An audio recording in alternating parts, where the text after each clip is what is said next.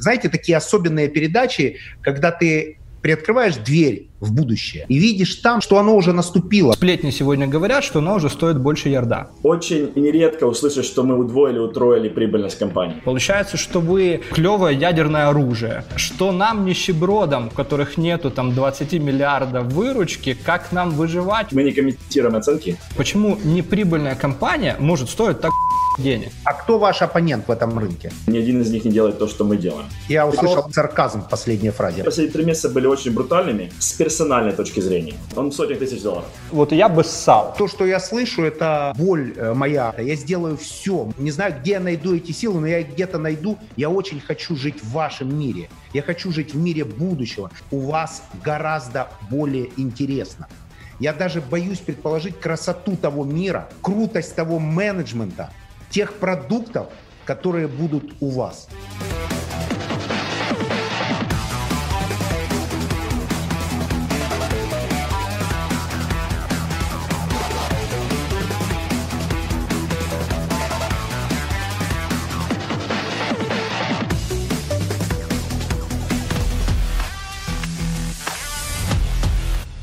Друзья, привет! Сегодня у нас э, необычный выпуск Big Money. Мы с Евгением э, Черняком договорились сделать серию передач про новую экономику. Мы хотим показать, что э, в Украине или с украинскими специалистами можно строить большие, крутые, глобальные истории и что в Украине мы имеем на сегодняшний день новую нефть, которую мы уже не можем недооценивать.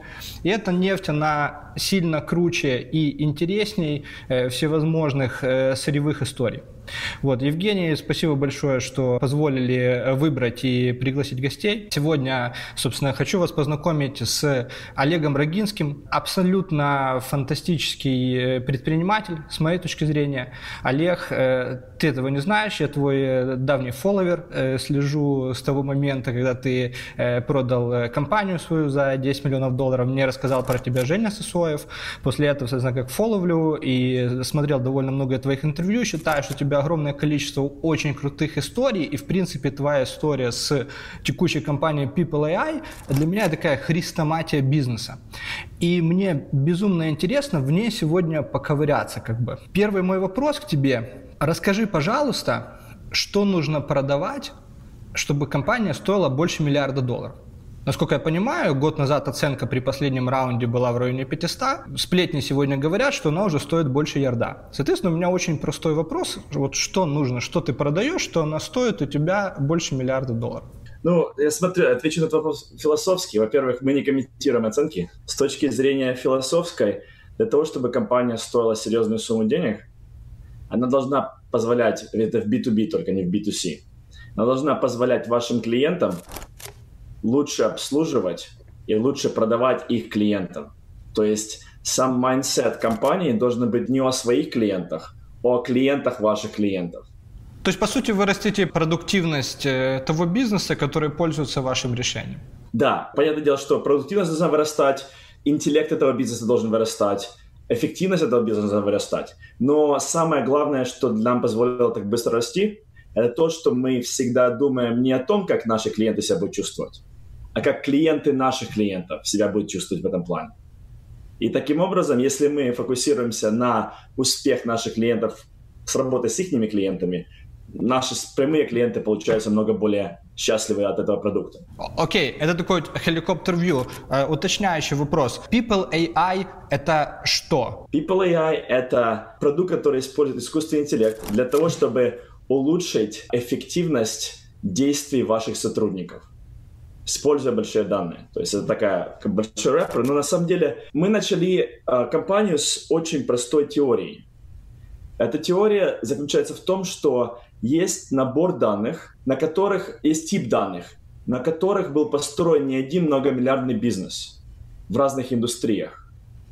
И этот тип данных еще не во всех индустриях монетизирован. И этот тип данных является данными об активности участников рынка в этой индустрии. То есть подумайте о том же самом Uber. До Uber что было? Позвонил в такси, там кто-то поднял трубку, набрали руками, куда ехать. Позвонили по радио вашему таксисту, тот приехал, вам еще раз перезвонили. То есть а, сбор данных о ваших действиях в этом процессе, и о действиях вашего таксиста в этом процессе, и о действиях диспетчера в этом процессе всегда был мануальный. Что сделал Uber? Они э, создали приложение, которое собирает все действия всех участников этого рынка, ложит все в одно большое в одно место и как бы видит большую картинку через всех участников этого рынка. А вы то же самое сделали с продавцами? Да, то есть мы подошли к продавцам по тому же самому принципу, по которому Uber подошел к таксистам. Слушай, когда я первый раз услышал про People, я, конечно же, побежал э, читать, что это. Конечно же, у меня есть CRM, Конечно же, у меня куча проблем с, с этими CRM, как бы как у, у любого бизнеса. Про вас понял сразу две вещи. Первое, то, что вы позволите моим продавцам э, не заполнять CRM, это будет автоматически делаться. Второе, то, что вы им будете советовать, какой им делать следующий шаг. То есть продавец приходит на работу, и он не знает, ему гнаться за новым лидом, его греть, ему греть старого, какого и старому греть и так далее. Это вот то, что я понял про продукт. А второе, я еще прочитал, э, что вы не работаете с компанией компаниями, в которых э, меньше, чем э, тысячу людей. Вот. Э, у меня сейчас как бы в группе больше тысячи людей, поэтому, возможно, я могу с вами как бы поработать. Евгений, возможно, тоже много продавцов будет как бы поработать. Но у меня, знаешь, возникло некое ощущение несправедливости. Получается, что вы создали такое клевое ядерное оружие, да, то есть, которое дает очень серьезное преимущество, потому что на сегодняшний день бороться с корпорациями, с большими, как бы у меня, как у среднего бизнеса, есть, по сути, один способ способ использовать их неэффективность, потому что у них большие размеры. А вы убираете их неэффективность из-за больших размеров. И получается, что вы еще больше усиливаете монополии. Вот. Соответственно, вопрос, что ты собираешься с этим делать? Что нам, нищебродам, короче, у которых нету там 20 миллиардов выручки, как нам выживать в этом всем, как бы? Будет ли продукт доступен малым? Правильно ли я понял, что он доступен только enterprise? Почему он доступен enterprise? Потому что у вас какой-то цикл сделки длинный, вам нужна адаптация и так далее. Сори, много вопросов сразу, но это так, в сторону. Очень правильные вопросы. На самом деле, самое главное правило People AI — это абсолютный фокус. И только из-за абсолютного фокуса у нас получается добиваться каких-то результатов. Соответственно, по первому вопросу, почему доступно только компаниям больше тысячи сотрудников, есть несколько причин. Первое, настоящая боль, которую мы решаем, у компании начинается с тысячи сотрудников. До тысячи сотрудников, то есть примерно отдел продаж, это где-то 20% вашего персонала, то есть у вас будет 100-200 продавцов. При 100-200 продавцах у вас всего два, максимум три уровня управления этими продавцами. То есть у вас есть там, 150 продавцов, там 10 менеджеров первого уровня, 5 второго, 3 третьего и т.д. и т.п. То есть система, э, еще одну вещь, которую PeopleAI делает, помимо автоматизации CRM Data Entry, вы говорите про то, что делать, новый продукт, который мы только запустили, вот, кстати, это еще не, не анонсировал, он запускается в этом месяце, он является копилотом для менеджеров по управлению их персоналом. То есть он говорит менеджеру, о чем коучить персонал, что у них получается, что не получается, где сфокусироваться, какой тренинг нужен и все остальное. Соответственно, при до тысячи человек команда настолько небольшая еще, что можно всех руками научить, можно всех руками закоучить, и примерно видно, что где не так. Когда у вас 5 тысяч продавцов или 15 тысяч продавцов, это совершенно невозможно. Слушай, у кого 5 тысяч продавцов в мире? Скажи мне эту компанию, мне чисто интересно. Ну, Cisco, например, 38 тысяч продавцов. Cisco 38 тысяч продавцов. Да. IBM... Мы все время обсуждаем продавцов, хочется определиться со статусом. Это продавцы, которые делают холодные продажи? Это продавцы, которые виртуально продают или которые продают при личной встрече? Это важно. Да, то есть наша технология работает по всем сегментам рынка. А есть, есть просто отличие в скриптах, например, я могу назвать их скрипты, да, если не прав в терминологии, поправляйте меня, потому что я в большей степени аналоговый человек. То есть если это продавец, который личным посещением делает продажу, то для него есть отдельные скрипты, как и для его супервайзера, которому подсказывает, чему научить этого человека. Да. То есть, на самом деле, там спектром очень интересный в плане того, что чем меньше сумма средней продажи сделки, которую вы делаете, тем больше упор делается на количество вашей активности. Чем больше сумма сделки, тем больше упор делается на качество вашей активности. То есть нужно сделать меньше телодвижений, но с правильными людьми, правильные телодвижения с правильным контентом. А на, на мелкие сделки нужно максимально быстро делать эти небольшие сделки. То, что я слышу, это боль э, моя.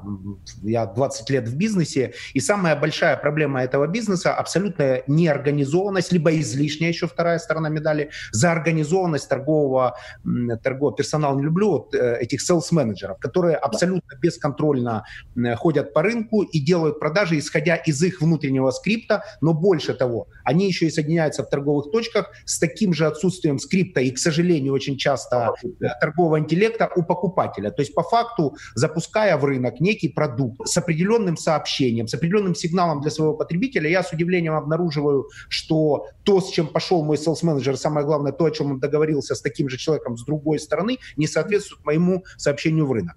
Если вы корректируете это сообщение под тот сигнал, который хочет разогнать работодатель любого селс-менеджера, то я правильно понимаю, что вы должны быть суперприбыльными, потому что это главная боль любого бизнеса, где есть взаимодействие с потребителем. Если поделить нашу прибыль на индивидуальных клиентов, то есть мы, маржа у нас по клиенту очень высокая, но мы постоянно сейчас складываем огромное количество денег в развитие продуктов, но в расширение и все остальное, поэтому как бы с точки зрения самой компании мы не прибыльные, но если поделить по клиентам, очень прибыльны. Вот тут, знаешь, очень интересный вопрос, э, потом еще спрошу до продавцов по поводу прибыли и неприбыльной в компании. В Украине, особенно в классическом бизнесе, люди не понимают, как компания может там стоить пол ярда, ярд, привлечь 60 миллионов долларов, и у нее как бы нет, ну, нет прибыли. То есть в Украине, например, я общаюсь с большим количеством там среднего э, бизнеса, который считает, что Uber это просто вот какая-то блажь но при этом ты, собственно, находишься в центре айтишного бизнес-мира. Объясни, пожалуйста, вот в чем история, почему неприбыльная компания может стоить так денег? Очень интересный вопрос в этом плане. На самом деле, valuation это, это не то, сколько денег вы зарабатываете сейчас с точки зрения прибыли. Есть два понятия здесь. Рынок выигрывает компании, у получается занять монопольное или дуопольное положение в рынке. Соответственно, венчурные инвестиции работают только в рынках, где есть шанс создать монополию или дуополию, там 2-3 игрока в рынке. При этом, если 2-3 игрока находятся в рынке, то первый игрок занимает именно 80% рынка, второй 15%, а все остальные занимают 5%. Когда игрок доходит до там, 60-70% рынка, их просто невозможно уже уничтожить после этого. Соответственно, что такое венчурный бизнес? Он состоит из нескольких шагов. Первое, определить, в каком рынке возможно такой расклад что это будет монополия, дуополия и т.д. и т.п. То есть одна компания заберет на себя большинство этого рынка и большинство ресурсов этого рынка. Второе, задача вложить, понять, какая из компаний имеет нас наиболее высокие шансы стать монополистом в этом рынке. И третье, влить в них как можно большое количество денег для того, чтобы они дошли туда первыми, заняли этот рынок и заняли доминирующую позицию. А кто ваш оппонент в этом рынке? А, у нас сейчас нет, потому что мы начали намного раньше, и мы, у нас около 120 патентов, потому что мы делаем в этом плане. Соответственно, мы успели занять рынок еще до того, как кто-то смог занять более 10%. Слушай, Поэтому... ну а Salesforce, у них же есть своя AI-тулза там какая-то? Да, но у них около 50 AI-продуктов, и ни один из них не делает то, что мы делаем. Я услышал а... сарказм в последней фразе по отношению к своему оппоненту, нет? Или мне показалось? А, нет, на самом деле, мы партнеры с Salesforce, как и с Microsoft, как и с Adobe. Тут на самом деле в чем прикол? AI — это очень большая категория. Чем нам повезло, то что Salesforce вложил много миллиардов долларов в создание понимания того, что всем нужен AI для продаж. А именно какой AI для продаж, который, что он делает, какие use cases он выполняет, никому не объяснили, создав категорию. То есть вы работаете из стратегии выйти вторым, но прийти первым. Кто-то создал для вас рынок, вы в него зашли, сделали более качественный продукт, воспользовались в том числе ресурсами своего оппонента и заняли, как вы говорите, 80% рынка. Но для наших зрителей, которые нас смотрят, такая стратегия? А, ну, с Salesforce немножко и такая, потому что Salesforce не находится в нашем прямом рынке. Они создают общее понимание, что компания нужно двигаться в направлении а, использования AI – а именно какой AI покупать, они не, диктуют. Соответственно, наш продукт является комплементарным с, большинством продуктов Salesforce. Мы работаем поверх Salesforce. И один из наших бенефитов, которые наши клиенты получают, это купив People AI, чтобы больше не вносить руками деньги в данную CRM-систему, а, они теперь получают намного больше возврат на свои инвестиции в Salesforce и также. Соответственно, мы улучшаем их работу с Salesforce, используя наш продукт. People, он работает поверх, поверх CRM, да, то есть берем Dynamics, берем Salesforce, я какой-то пользователь, я прихожу, забираю ваш продукт, он импровит э, работу моих э, продавцов. Слушай, так а вопрос, а вот какая проблема дать этот продукт э, для там среднего бизнеса? Грубо говоря, вот у меня, например, ну, у меня не Salesforce стоит, ну, ну, допустим, да, как бы, почему я не могу его получить? То есть фокус я услышал, но какая разница продавать большим, маленьким, условно, ту же циску enterprise, неважно, я корпорация или там я не корпорация, я могу ее купить. Разница в том, что, вот, э, как Евгений правильно упомянул, на каждый сегмент продаж нужны свои скрипты. У нас процесс заточки продукта под клиента занимает от 3 до 9 месяцев. А, окей. То есть вам нужна как системная интеграция в каждый конкретный кейс. И, соответственно, чек, он большой. Угу. Да, соответственно, нам нужен большой чек для того, чтобы нам было выгодно этим делать. И до того процесс закрытия сделки занимает от 4 до, 20, до 24 месяцев.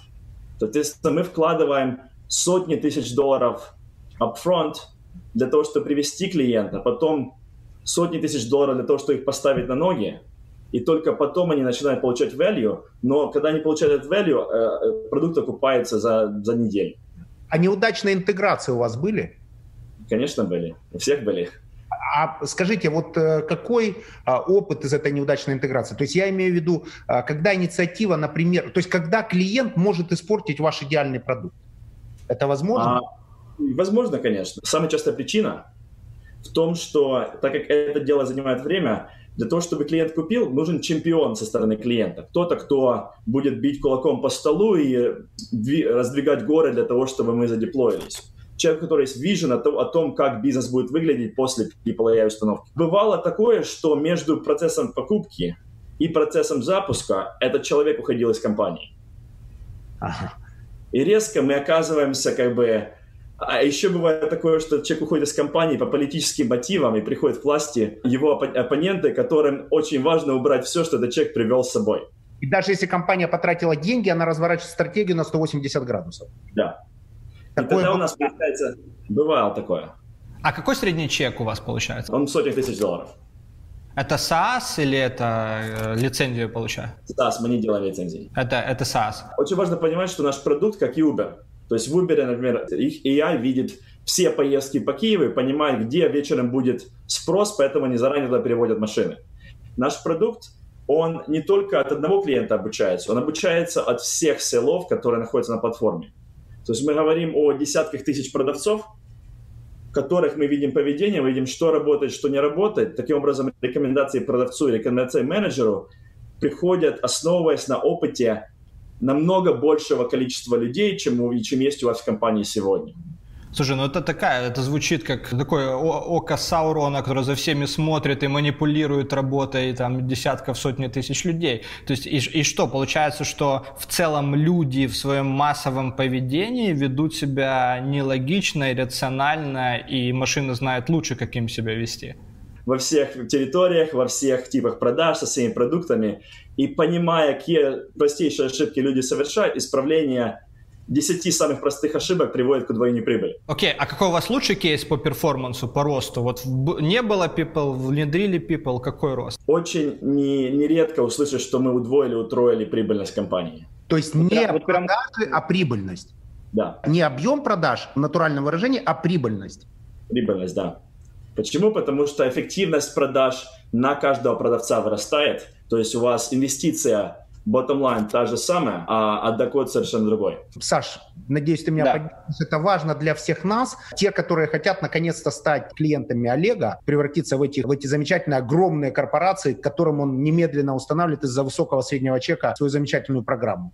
А чтобы нам стать большими, у нас нет других вариантов. Нам нужно делать экосистемы. Тебе в своем бизнесе, а мне в своем бизнесе. Да. А вот в вашем бизнесе, вот сейчас все заговорили резко о экосистеме. Сейчас все говорят, почему такой Uber? А мне кажется, потому что Uber такой, потому что он находится в центре некой экосистемы, которая позволяет ему, как э, фронтирующей э, программе, быть убыточной, но тем не менее да. все, что под ним, дает такую прибыль, которая перекрывает в том числе его. И как раз венчурные вот эти ожидания по инвестициям, как нам кажется, в убыточный Uber, они смотрят вперед и покупают мечты, каким Uber будет через 10 лет, а не то, какой он сейчас. У меня такая формулировка. И если мы, например, говорим о том, что у меня прямые, простые, я бы даже сказал, аналоговые продажи, то в вашей системе создание этой экосистемы – это самое главное? Или вы заняты чем-то другим? Или вы смотрите только на качество своего продукта? Либо вы такие крутые продуктологи, которые дают решение боли, увеличивающее в 2-3 раза прибыль? У нас на самом деле есть не одна, а две экосистемы, на которые мы фокусируемся. Первая экосистема – это стандартная экосистема, где мы фокусируемся на развитии компаний, которые используют наши данные, которые мы ложим вам в CRM, для улучшения каких-то процессов, которые, до которых у нас не дошли руки. То есть у нас есть API, и у нас есть партнеры, которые вытаскивают наши данные и с ними что-то потом уже дальше делают. Вторая экосистема – это экосистема продавцов, которые прошли через использование People AI и менеджеров, которые прошли через использование People AI для управления их персоналом. Соответственно, что мы видим, это то, что продавцы, которые поработали с People AI в прошлом, они не хотят идти в следующую компанию и возвращаться обратно к ручному вводу данных в CRM. Они не хотят тратить день в неделю на это. Они не хотят дальше думать, если честно, своей головой, что делать дальше. То же самое с менеджерами. Они не хотят дальше общаться, ну, то есть идти в компании, где у них нет возможности быть ведомыми этим продуктом для того, чтобы управлять своим персоналом лучше и зарабатывать больше денег. Соответственно, что мы видим? У нас одна из метрик нашей компании – это переход наших пользователей из одной клиентской компании в другую. То есть мы постоянно создаем еще замкнутую экосистему, где наши юзеры продолжает нами пользоваться дальше, дальше, дальше, дальше. Если говорим про бизнес-модель на миллиард при э, убыточной, то механика следующая.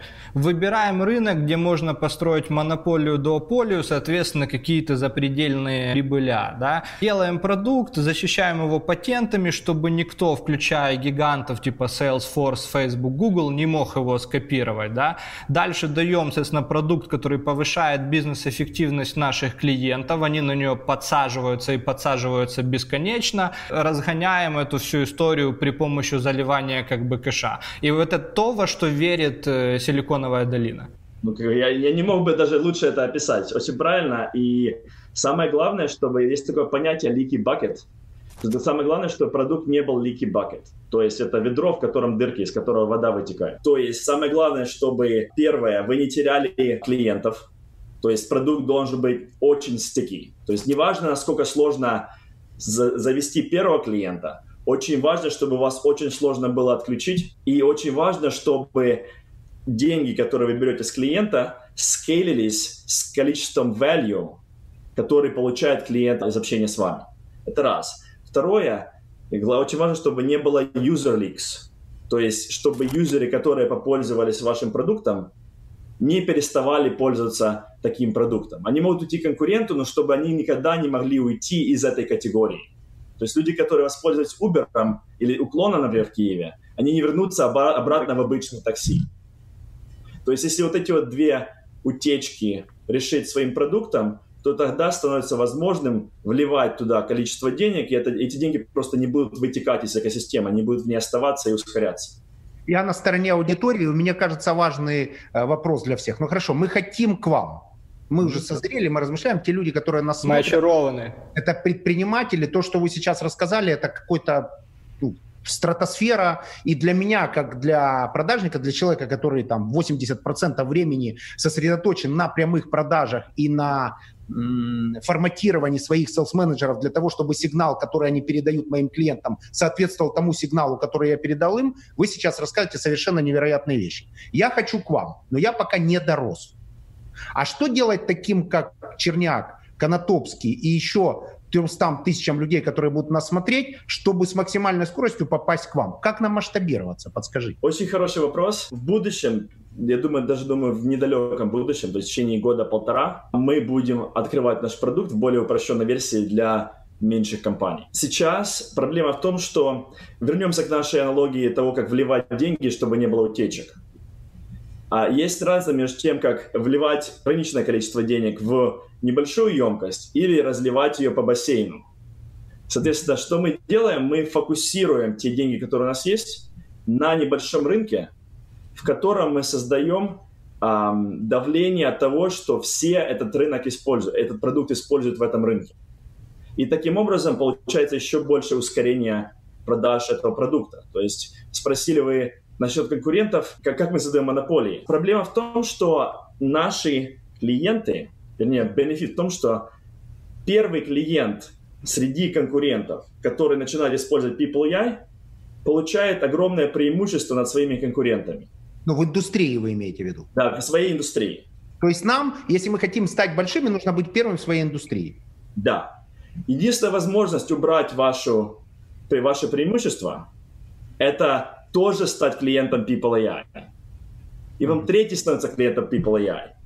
А когда 2-3 игрока в индустрии стали клиентами People AI, э, динамика меняется. Теперь три самых крупных или самых, самых умных игрока объединились против всех остальных в этой индустрии. Они двигаются быстрее, и то, что они все на People AI, их опыт продаж как бы улучшает каждого из них.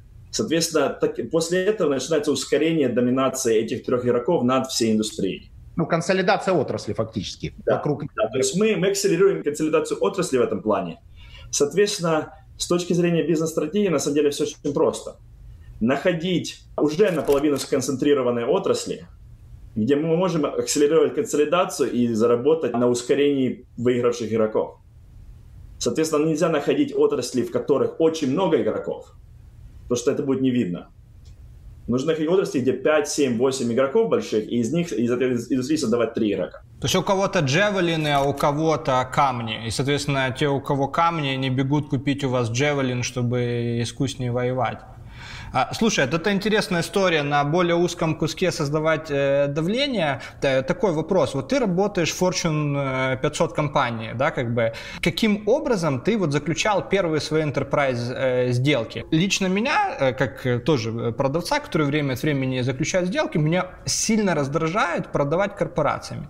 Это какой-то огромный поток булшита, огромный поток э, политики. Люди очень часто сконцентрированы на то, кто где сидел вчера, кто где сидеть будет завтра, кто увольняется, кто где спит и так далее. И вот мы заметили, что наши сделки, которые там на 10 миллионов долларов как бы плюс, это всегда политика, она сильно важнее здравого смысла. Тогда, когда сделки там на сотни тысяч долларов или на миллионы долларов, там зачастую, где принимает или фаундер, или люди, которые близки как бы фаундерами, там, соответственно, сильно больше здравого смысла. А, вот, соответственно, вот вопрос, э, изначально это у вас сейчас там было 60 миллионов долларов, вы разогнались, но в самом старте, когда ты идешь и делаешь делаешь, потому что таргетиться на маленький, э, но более комфортный бизнес, это сильно проще, чем таргетиться на Fortune 500, когда у тебя вообще нет никакого traction а. Вот можешь рассказать про вот этих первых как бы клиентов, потому что банально вот я бы ссал. То есть вот я всегда пойду к какому-то маленькому, знаешь, продам, сделаю traction, сразу идти к большим. Почему не ссал, как продавал, какие были возражения? Вот, собственно, как, как продавать Fortune 500? Дополню очень коротко вопрос. Я слышал, что основной контакт произошел вообще-то на Burning Man. Это так или нет вообще? Это... Ну, на Burning Man это по инвесторам контакт был, не по продажам. Ну, а вот. а Burning Man можно познакомиться с инвестором, получить от него потом деньги?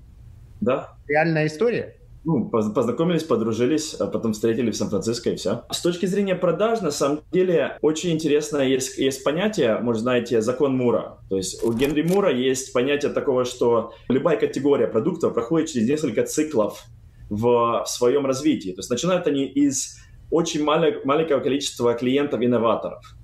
Потом идет большее количество клиентов, которые early adopters, это ранние приемщики, не знаю, как это будет по-русски, которым нравится покупать последний iPhone. Постоянно не всегда последний iPhone. Им хочется вот иметь последнюю штуку. Но потом происходит так называемая, так называемая trove, trove of sorrow, то есть э, прорыв, как я не знаю, а, пропасть. Провал. А, пропасть, провал между ранними вот этими вот адоптерами. И следующая группа называется early majority. Это людям, которым не важно, что у вас последний iPhone или нет, им важно, чтобы эта штука решала их текущую боль или проблему. Это и есть самый ликвидный клиент. Да, ну, потому что их больше всего. Потом это все приходит на пик вот этой вот графа, где общая majority становится полностью, ну, продукт становится ширпотребом, а потом уже начинает спадать, и последняя группа людей — это late adopters, то есть это те, которые последние на рынке, последние за продуктом. Так вот, а для того, чтобы ответить на вопрос, мы изначально очень сильно сфокусировались на нахождении вот этих вот инноваторов. То есть мы смотрели по рынку, мы не шли за всеми компаниями. Мы находили людей, которые пишут блоги о будущем нашей индустрии, которые пишут, выступают на конференциях о будущем, которые, у которых есть видение того, как будет мир выглядеть через 10 лет. И наш спич вначале был такой, смотри, Евгений, вы думаете, что через 10 лет будет, вы будете вносить что-то в какую-то CRM-систему? Народ говорит, конечно нет. Ну и наш ответ, а почему не начать делать это сейчас? И вот таким образом мы нашли первых клиентов, которые поставили на нас, они поставили на наш vision и на то, что мы первые, кто им это предложили, вместо того, чтобы ждать что-то готовое в красивой коробке. Было там 5, 10, 15 первых клиентов. На них мы обкатали. Это миллиардные компании. Да, это большие компании. Но в каждой компании есть тот вице-президент, который хочет стать CEO.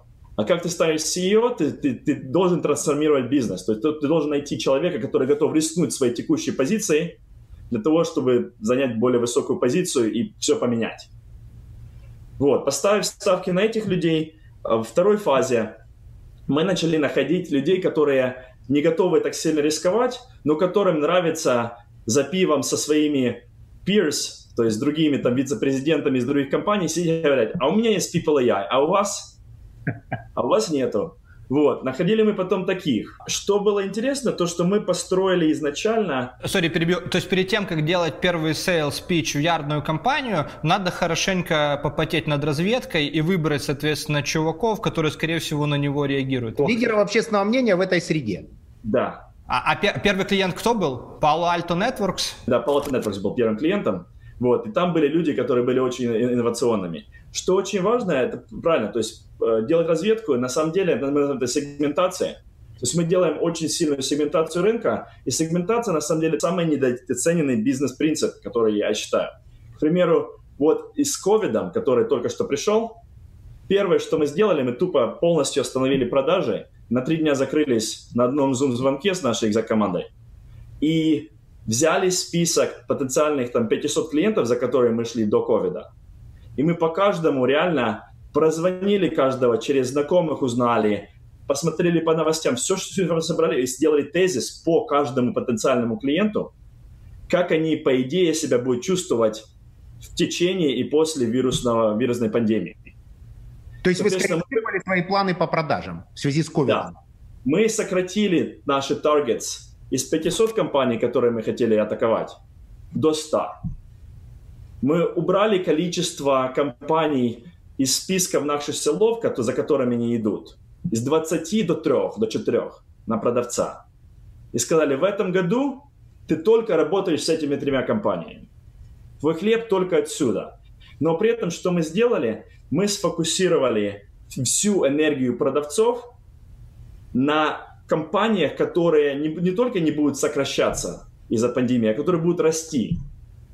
Zoom это одна, один из таких примеров. Там, а, компании по телекоммуникациям очень быстро растут сейчас. Медицинские технологии очень быстро растут сейчас. Доставка очень быстро растет сейчас. А, любые почтовые услуги и все остальное.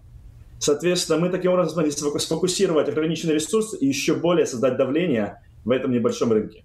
Но у вас же только 10% э, продавцов в вашей компании, у вас остальные инженеры. Да. Э, то, что вы сейчас говорите, как мне кажется, предполагает ваше личное участие в продажах. Это так? Вы главный продавец вашей компании? На самом деле уже нет. То есть э, последние 6 месяцев наша sales-команда, на самом деле, меня выпихивает из продаж. То есть я сейчас больше сфокусирован на расширении текущих клиентов. То есть мой сейчас фокус в том, что я строю отношения с уже существующими клиентами и нахожу блокеры, разблокирую и нахожу новые типы use cases, которые можем, с которыми можем помочь. И таким образом мы повышаем количество долларов, которые мы получаем из каждого текущего клиента. А, э, команда а какая сейчас структура? новых логотипов двигается без меня. А какая сейчас структура компании? Сколько людей, сколько продавцов, сколько инженеров, сколько саппорта? А у нас сейчас примерно 150 человек, инженеров около 70, ну, инженеры и различные как бы, технические роли около 70, то есть 50 на 50 бизнес и технические. А, а из 70 бизнес примерно 15 продавцов, но примерно 30 человек в общем в отделе продаж. То есть есть разные обслуживающие, обслуживающие, поддерживающие роли. и примерно 40 на саппорт, success, бизнес-операции, HR и все остальное. Слушай, вот у меня такой вопрос, э, извините, Евгений, он меня прям очень волнует, как бы, как отличить хорошего продавца от плохого, когда мы его нанимаем? Вот у меня есть э, товарищ, э, он много продавал в европейский enterprise, и он говорит, Саша, из 10 продавцов 4 хороших, 6 плохих. Ты никогда не знаешь. Ты сначала наймешь 5 плохих, потом, например, там 5 хороших, или там 4 хороших, потом будет 6 плохих, 1, 1, 1 и так далее. Как бы. То есть это такое, э, вот, естественно, я всегда эксперт по продажам, объясните мне, пожалуйста, на пальцах, вот как вы э, отличаете хороших продавцов от, от плохих при найме, и какая у вас ошибка, ну, в плане конверсии дальше идет? У нас, я отвечу на твой вопрос, а потом расскажу, как мы туда пришли. То есть у нас конверсия примерно 80% мы продаем, то есть один из пяти у нас не срабатывает. Почему так? То есть мы на самом деле использовали свои данные, мы создали слепок того, что делает хорошего человека для продаж продуктов, похожих на наш. Это одна из функций продукта нашего. Она тебе позволяет создать профиль продавца, который для вас будет работать согласно активности и профилю всех успешных и неуспешных продавцов, которые раньше у вас были. И мы создали себе даже акроним, согласно исследованию, которое мы для себя сделали. Называется оно ICED. Это шесть букв, они выходят на шесть качеств. Первое I – это интеллект. То есть мы всегда тестируем, чтобы человек... Ну, ты не можешь продавать AI-системы, не понимая, как они работают, и не имея возможность иметь обра- хорошее общение о них. Следующее... Как тестируешь интеллект? Да, если можно под каждой буквой говорить, вот как проверить, человек э, умный или тупой, там IQ-тест или там... Где они раньше работали? Как долго они там задержались, какой тип продукта они продавали. Мы очень смотрим на образование. То есть есть определенные университеты, куда без интеллекта не пустят. И у нас есть свои тесты во время интервью, прямые и непрямые, где мы тестируем интеллект человека. А вы готовы доплачивать за высокий интеллект? То есть если вам попадется высокоинтеллектуальный человек, вы ему заплатите премию выше рынка? У нас правило, у вас, вы должны быть топ-10% по 5 из этих 6 букв.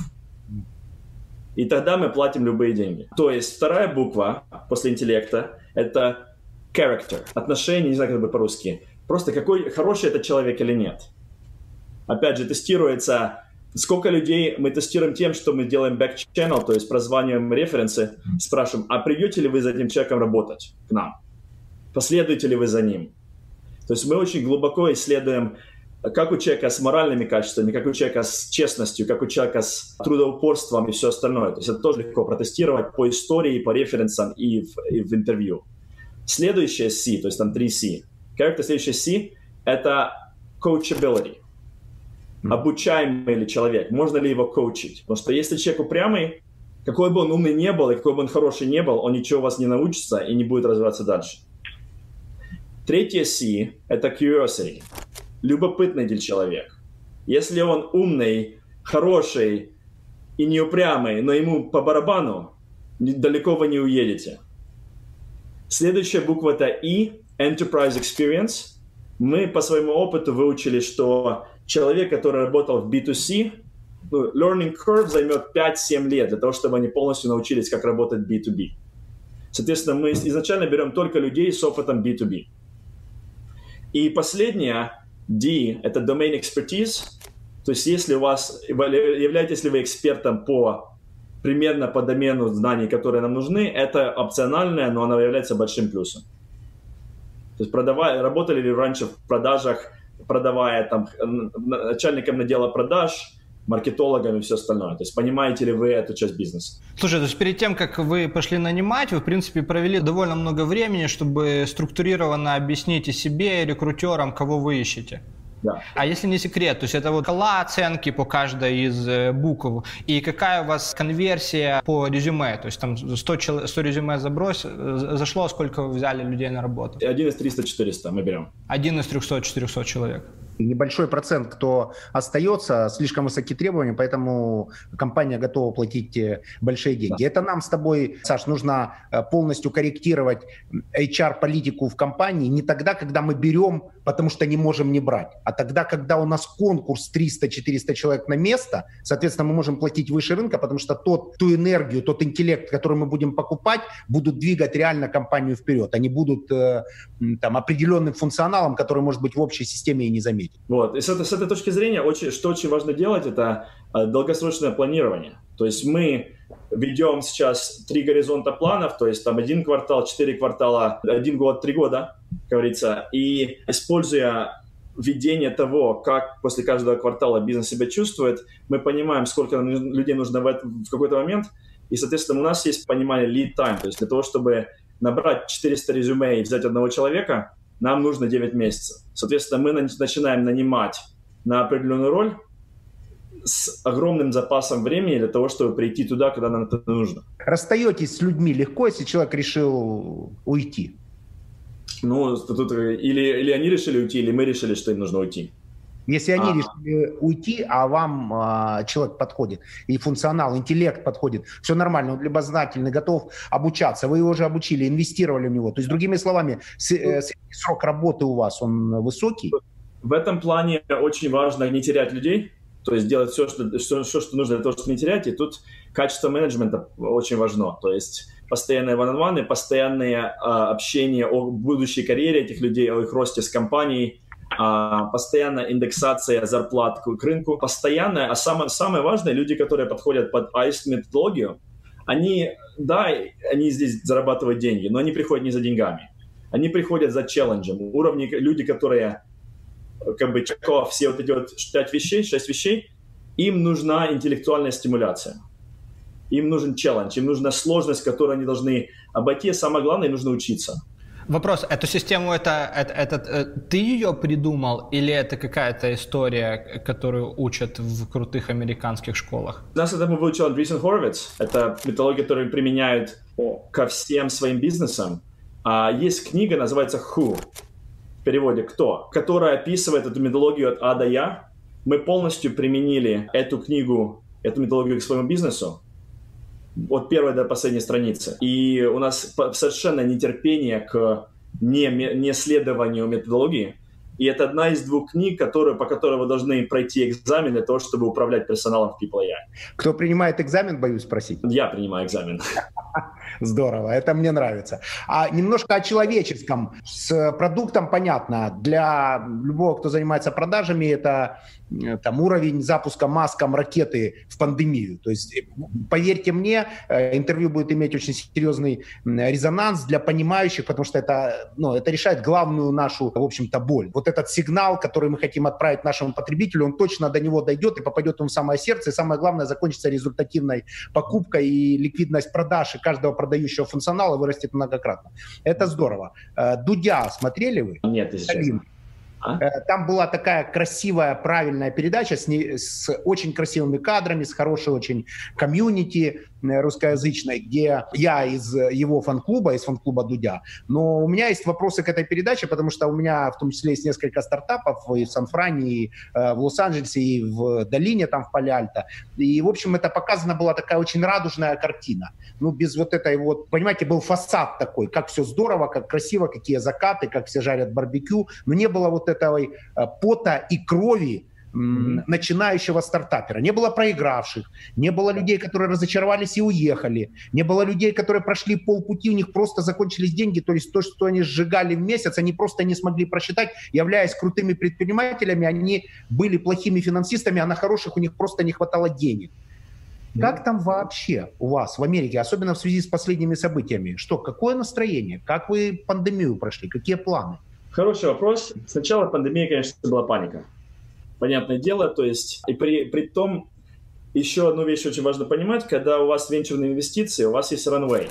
И вы всегда принимаете решение, как быстро полить деньги, то есть сколько у вас взлетной полосы остается, только нужно взлететь, иначе забор. Соответственно, в, входя в пандемию, все думали, погода хорошая, взлетать можно в любой момент, взлетная полоса короткая тоже хорошо, взлетим, все будет классно. Но э, пандемия такая, вы, вы, вы выводите самолет на взлетную полосу, начинаете разгоняться, а тут резко прямо над вами шторм. И вопрос в таком, сколько можно оставаться на земле и не влетать прямо в молнии, и как можно правильно просчитать свой взлет. Да, Почему там по операции, помните, есть точка невозврата, когда пилот принимает да. решение, уже ускоряется максимально, у него нет вариантов затормозить. Вот-вот. И, соответственно, очень много компаний на этой скорости влетели прямо в шторм, и что у них получилось? А если вы после точки невозврата, следующее, что, что нужно делать, это открывать грузовой отсек и сбрасывать балласт для того, чтобы, может быть, прилететь над штормом. Вот поэтому вы начали видеть, то есть много компаний начало делать layoffs и начали как бы уменьшать свой свой burn для того, чтобы пройти это дело. То есть на самом деле последние три месяца были очень брутальными с персональной точки зрения. То есть нам тоже пришлось расстаться с некоторым количеством наших сотрудников. Часть была по перформансу. Мы как раз провели в феврале одна вещь, которую вернуться к предыдущему вопросу, мы религийно проводим два раза в год performance reviews. То есть у нас стандартная структура, по которой группа, не один человек, а группа выставляет оценки каждому сотруднику, и мы, как бы ориентируем сотрудников, и таким образом получается выяснить, кого на промоушен, кого на замену. Mm-hmm. И то есть у нас прошел performance review прямо... А, Олег, уточню, э, технология performance review э, тоже, я так понимаю... Я так подозреваю, это внутренняя оценка руководителями своих подчиненных и наоборот, как я предполагаю. А, э, руководителями подчиненных, пирами, то есть вашими сотрудниками и вашими подчиненными. То есть полностью 360 градусов оценка по большому количеству параметров, и потом мы выводим как бы цифры, весь, весь персонал собирается по разным уровням, обсуждать это дело, принимаются решения, и как бы вся компания несет на себе ответственность по этим решениям, а не один а, начальник. Где прочитать про это? То же самое в Ху методология пишет об этом. Это раз. Во-вторых, есть, есть книга Джона Дора, который а, был основателем Kleiner Perkins, VC фонда, называется Measure What Matters, то есть измеряй то, что важно. И это вторая книга, которую наши э, менеджеры должны созда- пройти экзамен по. У меня короткий вопрос. У меня с, в тех стартапах, э, в которых я являюсь э, инвестором, все время вопрос длины этого берна. Mm-hmm. Да. А можно узнать ваш? Это совершенно конкретный практический интерес. То есть, сформулирую по-другому, 12 месяцев это окей? Нет, ни в коем случае. У нас никогда не, не было меньше 18 месяцев. То есть ваш берн всегда 18 месяцев? Не, у нас никогда не было ран- ранвея короче, Ага. А обычно он длиннее? Сейчас он больше трех лет. Слушай, а если больше трех лет, зачем вы сокращали людей? Хороший вопрос, но если бы мы не сократили, он был меньше, чем три года. Я понял. То есть, Берн, это, я правильно понимаю, грубо говоря, через три года с текущими затратами кэш ноль? При текущем росте продаж через три года заканчиваются деньги, если мы не поднимем дополнительные инвестиции. Вот это, вот, вот это дефиниция Берна. А, проблема в том, что чем больше variables, в, в текущей макроситуации, тем менее точно можно просчитать, как вы будете себя расти. Принцип прибыли или принцип оборота – это ваши доходы минус ваши расходы. Но если вы не знаете, как будут расти ваши доходы, и вы не знаете, сколько из ваших клиентов будут уничтожены пандемией, то, в принципе, top line просчитать совершенно невозможно. И что нужно делать? Нужно принимать самое консервативное решение. К примеру, что мы сделали? Мы, мы для себя приняли решение, что несмотря на то, как мы себя в этом году будем чувствовать, мы себя чувствуем в тысячу раз лучше, чем мы думали три месяца назад, мы приняли решение, что мы assume, то есть мы заранее принимаем ситуацию, что в этом году мы ничего нового не зарабатываем. И при условии, что мы ничего нового в этом году не зарабатываем, какой нам нужен ранвей для того, чтобы все равно быть успешной компанией. Вот это решение мы приняли в марте, и, соответственно, все решения вышли из этого. Такой вопрос. Вот я когда читаю э, твою историю, у меня ощущение, что ты бизнесом занимаешься профессионально. В, э, объясню. В Украине очень много компаний создается по наитию, строится как получается, информация выдергивается. У тебя экзит на 10 миллионов, знакомство с нужным человеком Y Combinator, потом, насколько я понял, первая инвестиция от людей, где тебе нужны были коннекшены, потом Y Combinator, коуч, с, э, который довел компанию до 20 миллиардов долларов плюс. Вопрос, это что? Это опыт? Это то, что дает э, экосистема Сан-Франциско, откуда вот это вот абсолютно четкие пошаговые действия. Да, две книги, которые обязательно прочитаю, ты строишь по методологии, э, ощущение, что ничего не придумываем, есть четкий паттерн, как строить большие миллиардные компании, Олег шагает по, по этому паттерну. Или мне так кажется? И да, и нет. Понятное дело, было и везение, была ситуация, что нужно оказался в нужном месте в нужное время и все остальное. А самый главный принцип, по которому я пытаюсь действовать, и моя команда действует, это intentionality. Что такое intentionality? Это иметь intent, intention, не знаю, как по-русски будет intention. Намерение. Да, это намеренность. То есть до того, как сделать любое телодвижение, нужно иметь намерение, почему вы это телодвижение делаете и чего вы хотите им добиться. То есть People AI является очень плохим тоном, наказуемым почти, то есть это два страйка и все, делать любое действие, не понимая, зачем оно делается и чего вы этим пытаетесь добиться, и подгонкой этого действия под нашу стратегию. То есть, чтобы понимать, у нас первое, что мы сделаем, это должны, мы переделали это из-за ковида. Вот. В апреле мы зарелизили, переписали с нуля компанию, э, стратегию компании. У нас есть документ 40 страниц, где в малейших деталях описано, как мы в ближайшие три года выиграем. В этом документе есть все, от дат до цифр, до KPI, до всего остального. Этот документ расшарен со всей компании. Я его написал с нашей менеджмент командой. Я второй документ я переписал, это наш, наш vision, то есть как мы себя видим в ближайшие 18 месяцев, ближайшие 48 месяцев и ближайшие 10 лет. То есть это три горизонта. Потом, когда я запостил эти два документа, следующее, что сделали, каждый отдел пошел, неделю читал эти документы, а потом создал свою стратегию своего отдела, которая была подогнана под документы, которые я написал для всей компании. То есть каждый отдел потом прописал конкретную стратегию, как мы будем поддерживать компанию в достижении вот этих вот целей. Все отделы друг друга почитали, друг друга покритиковали. Это опять мы запаблишили. Что из этого вышло? Да, очень много было читать. И целую книгу мы написали за месяц. Но с другой стороны, каждый сотрудник компании обязан и прочитал в деталях, как мы придем туда, куда мы идем. И, соответственно, таким образом есть полное ожидание, то есть я, я любому человеку могу сейчас по Zoom позвонить и спросить, как то, чем ты занимаешься прямо сейчас, приводит нас к цели через год, и они обязаны мне это объяснить. Если нет этого понимания, то что они делают? Это intentionality на самом деле очень хорошо объясняется анекдотом про того же самого Илона Маска. Есть это видео, я видел, которое потом превратилось в анекдот что была куча журналистов, которые шли по заводу SpaceX. И смотрят, какой-то чувак сидит и крутит какую-то деталь. Меня спрашивают, а что ты вообще делаешь? Говорит, наша цель – доставить людей на Марс. Для того, чтобы доставить людей на Марс, нам нужно доставить достаточное количество топлива на орбиту, чтобы запустить с орбиты большие ракеты. Для того, чтобы доставить топливо на орбиту, нужно многоразовые ракеты. Для того, чтобы были многоразовые ракеты, нужно научиться садить ракеты. Чтобы садить ракеты, нужны крылья при посадке. Я строю контроллер крыла, чтобы мы попали на Марс. Это очень круто. Это и, и у вас тебя... знают, зачем они крутят эту гайку. Вот у вас да. все. Все а, а у меня еще вопрос. Вот то, что прорывается э, среди вот этой такой бизнесовой красоты, Саш, надеюсь, ты ее чувствуешь, да? Ну вот это мы оцениваем красоту игры внутри этой компании будущего. Я сейчас хочу это зафиксировать, компания будущего. Но прорывается такой, в общем, немного наш ограничительный некий паттерн. Ограничительный паттерн. Ты должен прочитать, у тебя страйки, если нет, то что? Вам с таким подходом, с такой идеологией нормально работается в долине? Все хорошо? Вы как жесткий бизнес, как жесткий менеджмент, там востребовано, все, все хорошо с наймом людей? Понятное дело, что не всем это по, по, по духу. Есть баланс с точки зрения с одной стороны, есть очень сильный top-level drive и vision, но с другой стороны, каждый сотрудник решает сам, как он будет к этому контрибьютить.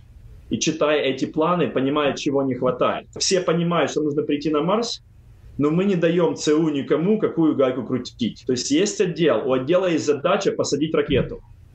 А как вы ее посадите, решение принимаете вы сами. Это такая радость, радость созидания, да, как бы. А, слушай, сори, я вернусь к своему вопросу. Э, соответственно, я, я верно понял ответ, что в твоем случае ты четко понимал, как ты будешь строить эту компанию. То есть вот ты начинал People AI, и ты уже понимал, что она будет там стоить ярды больше, ты туда целился. Нет, если честно, первый... Каждый год моя, моя работа полностью меняется.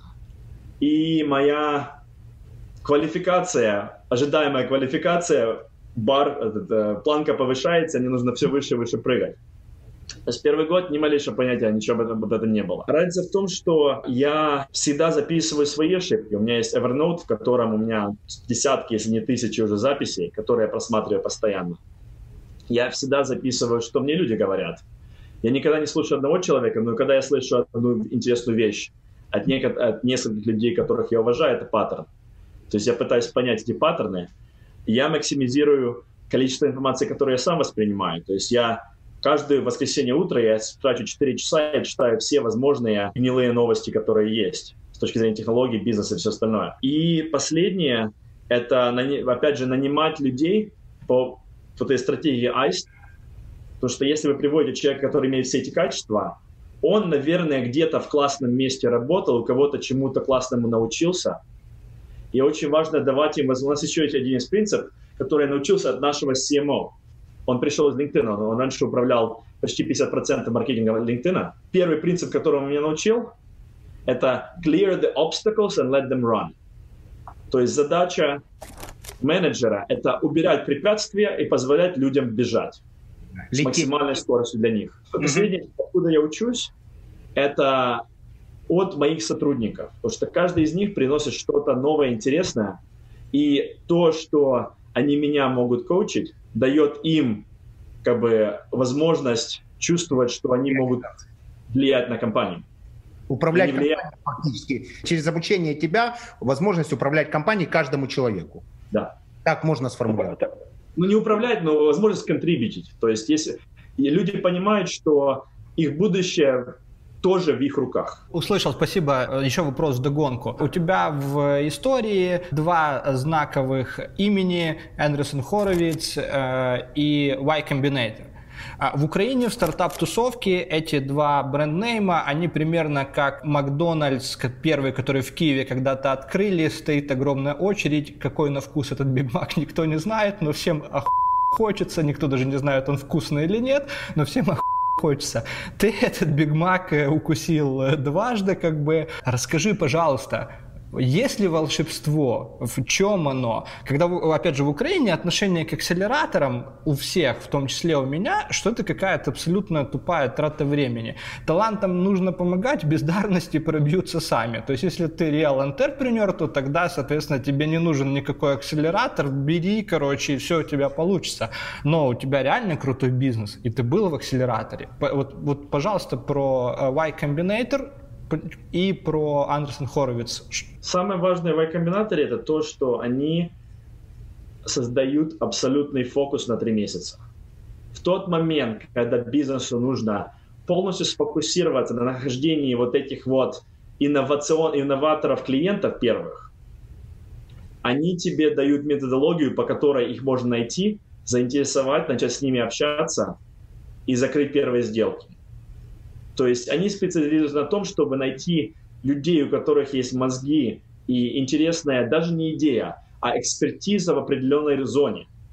Иметь идею, идея, которая у меня была, на самом деле вначале была найм село. Они меня взяли не потому, что они хотели сделать систему по найму село.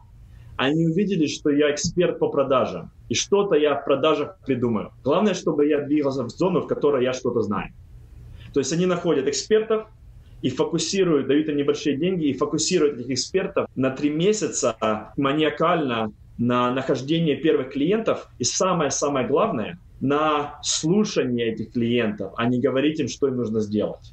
Самая большая ошибка, которую совершают любые предприниматели, которые создают что-то новое, это у них есть идея, они пытаются эту идею продать клиентам. Даже еще до того, как эта идея была валидирована. На самом деле нужно взять территорию, индустрию, вертикаль и прийти сказать, ребята, а что у вас болит? А как вы пытались это решить? А что вы к этому применяли? Почему не получилось? И нужно их услышать. Если услышите их достаточное количество раз, вы увидите, где есть продукт, который нужно построить, за который они же готовы будут платить. Так вот, Y-комбинатор — это фабрика по акселерированному заставлянию людей услышать своих будущих клиентов. Я боюсь просто, что процессор не сможет переварить такое большое количество информации. Предлагаю перейти к нескольким человеческим вопросам и, в общем, уже заканчивать. Я считаю, что промо вашей замечательной компании. Сейчас, а можно про Andreessen Horowitz? Sorry, sorry, да, процессор. Вот про Andreessen Horowitz. Евгений, у вас, я знаю, в одном из... Э, это ваши бизнес-партнеры. И вот мне интересно, как коллег. Вы, вы-то наверняка на board е с ними сидели, а мне не довелось, поэтому я хочу услышать. Пожалуйста. Только виртуально чем... пока, к сожалению. И причем так... это происходило сегодня, вчера. В чем магия Andreessen Horowitz? Их магия в том, что... Во-первых, хочу сказать, что бренд в Украине у Andreessen Horowitz а есть, но Lightspeed и Iconic, они по бренду не хуже чем Андрейсон Хоровиц, они просто меньше вложили в маркетинг. Магия Андрейсон Хоровица заключается в том, что они очень много вкладывают в сбор и стандартизацию вот этих вот experiential, то есть experiences, эм, опыта всех своих портфолио компаний. И как они это делают? Они делают через свою команду сервисов для портфолио. То есть у них есть набор людей, которые знакомят с клиентами, большой отдел. Большой отдел, который помогает правильно нанимать людей. Большой отдел, который помогает решать HR-вопросы или там маркетинговые вопросы, PR-вопросы и все остальное. Это реально работает? Да, это реально работает. Они посадили команды людей, которые одновременно учатся из опыта всех портфолио компаний сразу, и потом применяют свой опыт обратно ко всем портфолио компаниям. Да, и очень часто они служат еще и постановщиками задач. Я коротко дополню. Вместо да. компании-работодателя, они в компании, в которой они проинвестировали, могут служить, могут являться постановщиками задач, кроме того, что они инвесторы. Но у нас, у нас задачи не ставят, мы сами предлагаем задачи, и у них только одно место на борде. Но с другой стороны, у меня есть в телефоне сейчас набор номеров. Если у меня HR-проблема, я знаю, кому позвонить, это будет самый лучший в мире эксперт по HR. Если у меня пиар-проблема, есть тоже кому позвонить. Если у меня, если мне нужно introduction к CEO uh, General Electric, я знаю, кому позвонить, я получу в течение месяца. То я есть... правильно услышал сейчас для обычных э, ребят из этой части мира, что вы телефонным звонком получите представление к CEO General Electric за месяц? Да, у них есть такая возможность, и что они делают, они, у них есть так называемый briefing center.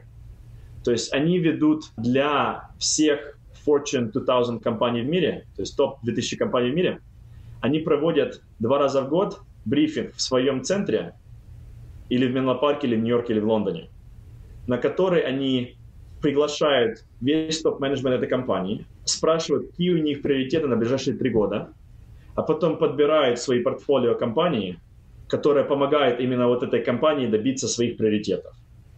Те прилетают на день в Менло-парк, к примеру, и целый день они общаются по часу с фаундерами компаний, которые им помогут решить их проблемы на будущее.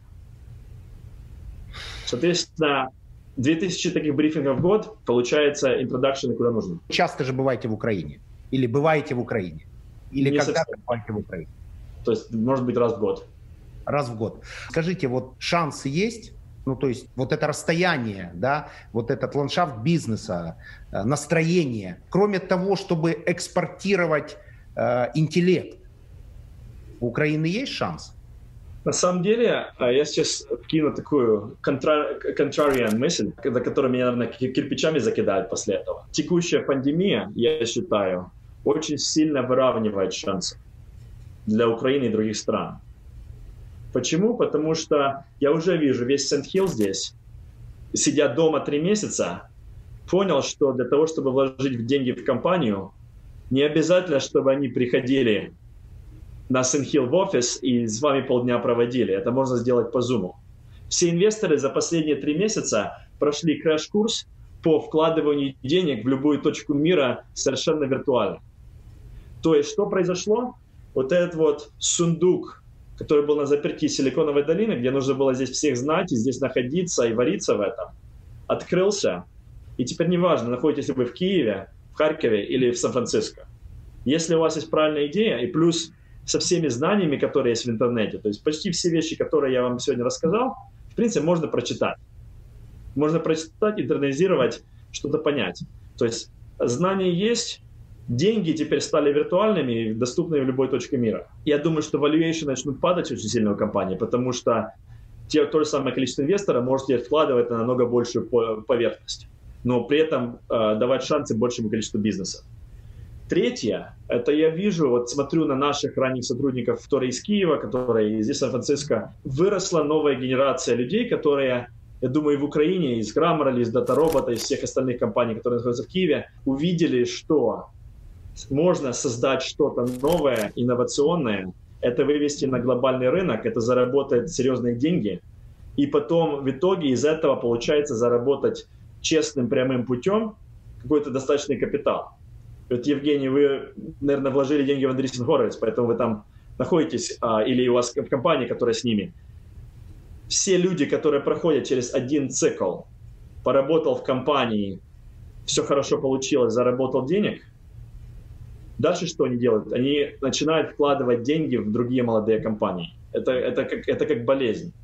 То есть в Киеве уже нарисовывается первая генерация ангелов, есть уже первые фонды, плюс иностранные фонды начинают серьезно вкладывать им по барабану, где вы находитесь. То есть у меня недавно, на, на прошлой неделе было общение с одним инвестором, который мне рассказал анекдот, что он вложил деньги в компанию и только потом сообразил, что они находятся в Торонто.